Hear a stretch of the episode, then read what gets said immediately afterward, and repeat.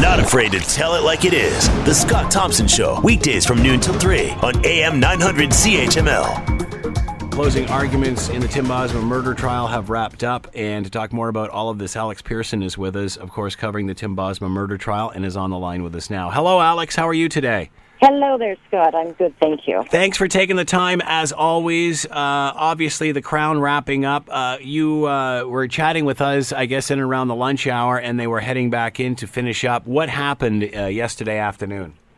It was quite a stunning um, closing, and I have to give just a big round of applause to the Crown. They did a superb, superb job, really simplifying this for the jury and bringing it back to why we've been in that courtroom for the last four and a half months, and that's because three men went out in a truck, and one of them came, uh, two of them came back, and one man is dead.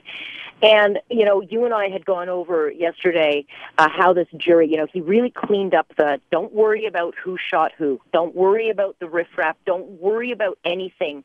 Um, you know, he did it. He did it. It just matters if two people were there, two people planned, two people carried out this thing. And that's what matters. But what he did in the afternoon, it actually became quite emotional because he pointed out the thing that's just so obvious is that Tim Bosma's not here to speak for himself. And so when you take this case and when you are deliberating, remember Tim Bosma, who can't speak for himself. And, it, and, and he actually got rather, it appeared, uh, choked up. And, um, and obviously it was quite emotional for the Bosma family. But it was, I think he did a superb job of really pointing out the evidence that shows um, that these guys were celebratory. Marlena Meneses told the police that. She told the jury that. They were celebrating. They were happy the mission had gone well. That you can see the, the uh, moves to plan something back as far as 2012, uh, February of 2012 when they wanted to take a 3500 then they got the gun they got the eliminator and really uh, it's important to point out that the eliminator had never been used for animals ever. Mm. It had no animal DNA in it. It had none mm. of that. It had only been used for human purpose. And again, if you were going to go incinerate animals for a living, they certainly didn't need an eliminator that big. Mm. This thing was for the size of horses and cows. So I, I thought that the Crown did a very, very good job, certainly pointing out that there's no way Mr. Smich was terrified of Lunatic Dell. Just no way, because he called him 63 times in the week following, and they hung out. Uh, for at least nine to ten hours. He was calling them bro and saying you want to chill. I mean, if you're, you know, terrified of someone and terrified that your life might be in jeopardy, I'm pretty sure you're not saying, "Hey, bro, want to chill?" I wouldn't be. So I think I think the the jury has been left with a very clear picture of what they have to deal with. But now it comes down to understanding how they can come to the conclusion. That will come next Friday. So we've jumbled around the schedule one more time. So next Friday, the judge will start his charge, which is the instructions on how they can come to their conclusion, and it will go into Monday. They will have their suitcases, bring them to court, and as of Monday, if we stick to this schedule, they will be out on deliberating uh, the verdict. Uh, what was the reaction in the courtroom once the crown rested and that was it? He finished speaking was there what was that split second or two after he spoke like? Was it like a sigh of relief? Was it whew, what what was it what did it feel like in there? I don't think we can call it a sigh of relief. Certainly i think everyone became it's kind of like the heavy lifting is now done for all of us mm-hmm. and the crown. So certainly the lawyers can kind of just they've done all they can. And we've reported really all we can. So it now comes down to the judge who's got a crapload of work to do. He has so much work now that he has to do. He has to meet with the lawyers. They've got to go over what specific instructions. He would have been writing this thing all the way along, but certainly tweaking it and rewriting it, um, and, and and doing so hopefully in a very clear and simplified manner. I've been to charges where I come out going, I don't know what the heck they're talking about. Yeah. I don't understand this. So I think you know a good judge will simplify this thing keep it simple, stupid, so that the jury doesn't get confused. Um, so he's got a lot of work to do up until Friday, and then there'll be some other little legal arguments that we can discuss after the jury goes out, and then really it, it's in the jury's hand, and they do the real heavy lifting. So I think they were probably brought back to the whole reason we're in that courtroom. And again, I repeat, it's for Tim Bosma. Certainly, defense lawyers are like hitting their radios right now, saying, "No, it's not. It's about the accused." I know that it is about the rights and protecting the rights Mm-hmm. of Dellen Millard and Mark Smich. But for anybody following this case, certainly outside the legal, I mean, this is about justice for for a, a family guy, a father who wanted to have another baby, who was planning to downsize his financial life, getting rid of the truck, maybe selling the house so that Charlene Bosma could stay home. Here's a guy, he pointed out so eloquently, that didn't have a mean bone in his body, that would not have fought back, that had these guys simply said, We want your truck, he would have said, Take it. Because he had so much to live for. And it just wasn't his nature to be like that. So it was, uh, I think, very emotional. Brought us all back to kind of the reality of this and the weight of what's being deliberated. But certainly, uh, uh, you know, it was a bit of a closing chapter yesterday.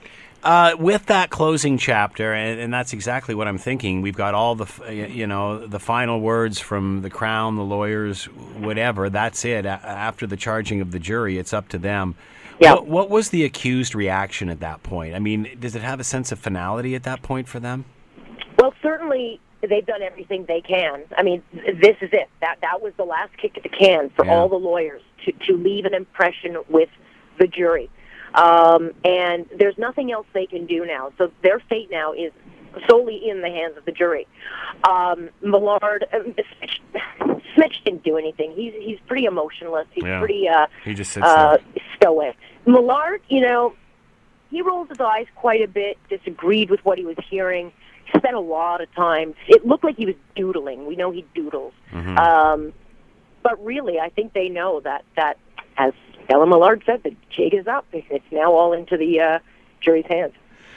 Wow. Uh, so, uh, what do, after the Crown finished saying what they had to say and wrapped up, and there was that pause? What does the judge do at that point? What is what happened at that point?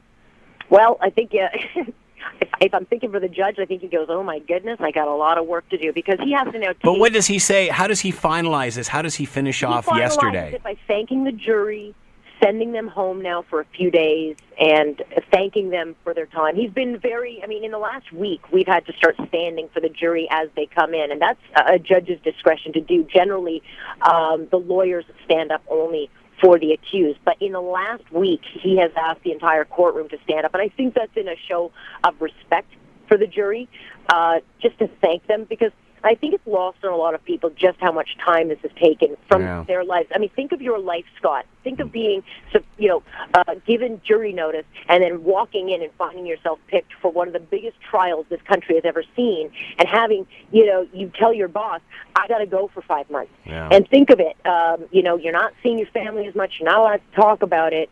You know, your whole life is kind of put on hold, and you're not making any money unless your boss is really nice and paying you. Um, but their their lives have literally been completely uprooted for a very long time. So he is uh, making sure that they know that we are all thankful, that everyone's very thankful, and it's not gone unnoticed.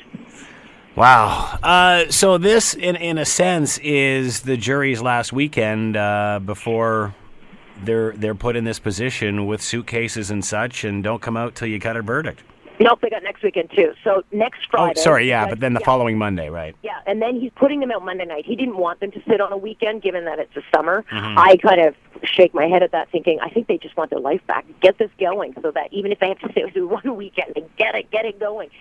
But uh, yeah, they've got a bit of time to kind of relax now and uh, do whatever it is that they need to do. Once they go into um, sequestra- the sequestration, uh, they will not be allowed to have their phones. They'll not be allowed to check in. Obviously, if there's an emergency at home, they would be contacted and leave contact information. But they're not allowed to talk to anybody. They're not allowed to be on social media. They're not allowed to be uh, watching TV. And certainly, the judge reminded of them: do not watch the media.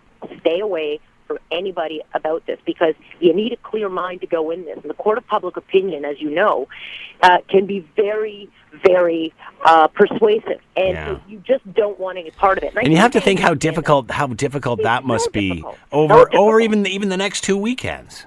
So difficult Yeah. because every time they go on the computer, they're probably barraged with Facebook Exactly. and, and opinions. And hey, if they turn on the favorite radio station, certainly in Hamilton, we've been all over this story. Yeah, you either And- have to and- look and away, Our FM yeah. sister stations have been all over this story. So think about how hard it is just to avoid it. Or you know, your kids come home from school and they say, "Mom, you're on that case with like that's the kind of stuff that they have to say. I can't, I can't hear it. I can't talk about it." And it's all obviously the honor system, but certainly with this much time um, invested in this, even I feel very obligated to be very careful with how I, you know, present this yeah. case because I don't want to be the cause Yeah. of any kind of upheaval. Certainly, because we don't want to be that source uh, of more pain for the Bosma family. So think about the jury; they do not want to be the reason something, Yeah. you know, goes awry in this.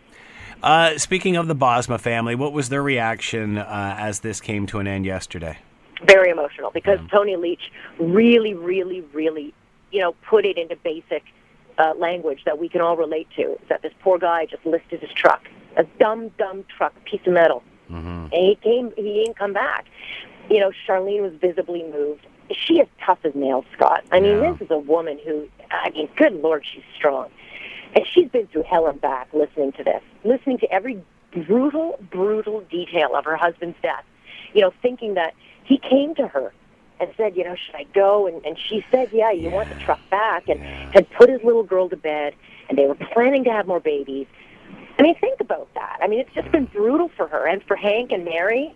I mean, the, the things they have heard, and all the brothers and sisters who've been in court listening. I mean, they're a tight unit. They're pretty strong, but it's very difficult for them. And as we've talked before, that's the sad part about this is that you know everyone wants to you know have an answer. How did this happen? Why would this happen? Why would this happen to someone who who no one would ever say a bad word about them? And then in the and yeah. then and then the end, you find out the real reason is or what the real reason is or what it appears to be, and you just you know y- y- yeah you have no more you have no more faith after finding out, do you really? It's Well, sad. well, as Tony Leitch said, sometimes just people kill. Sometimes people just kill. I Yeah. mean, think